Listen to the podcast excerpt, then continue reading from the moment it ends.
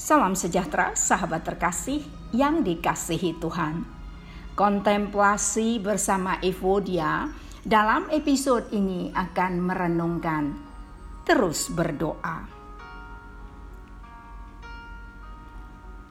Sahabat terkasih, sungguh sebuah hak istimewa berbicara dengan orang yang menguasai alam semesta. Ya, doa adalah hak istimewa yang berharga.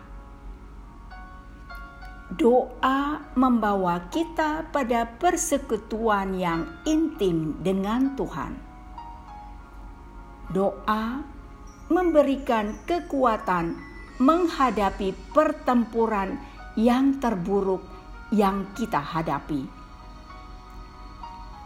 Doa memampukan kita menyebarkan kasih dan berkat karunia yang kita terima dari Tuhan untuk orang di sekitar kita.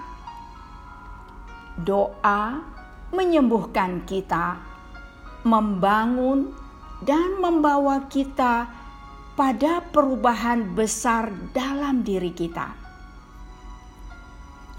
Doa menjelaskan semua pertanyaan jika jika, jika, dan tetapi, tetapi, tetapi yang kita miliki dalam hidup kita.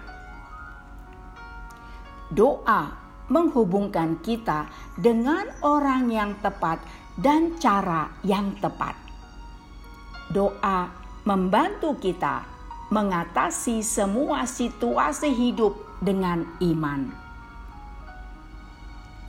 1 Tesalonika 5 ayat 17 mengatakan, Tetaplah berdoa.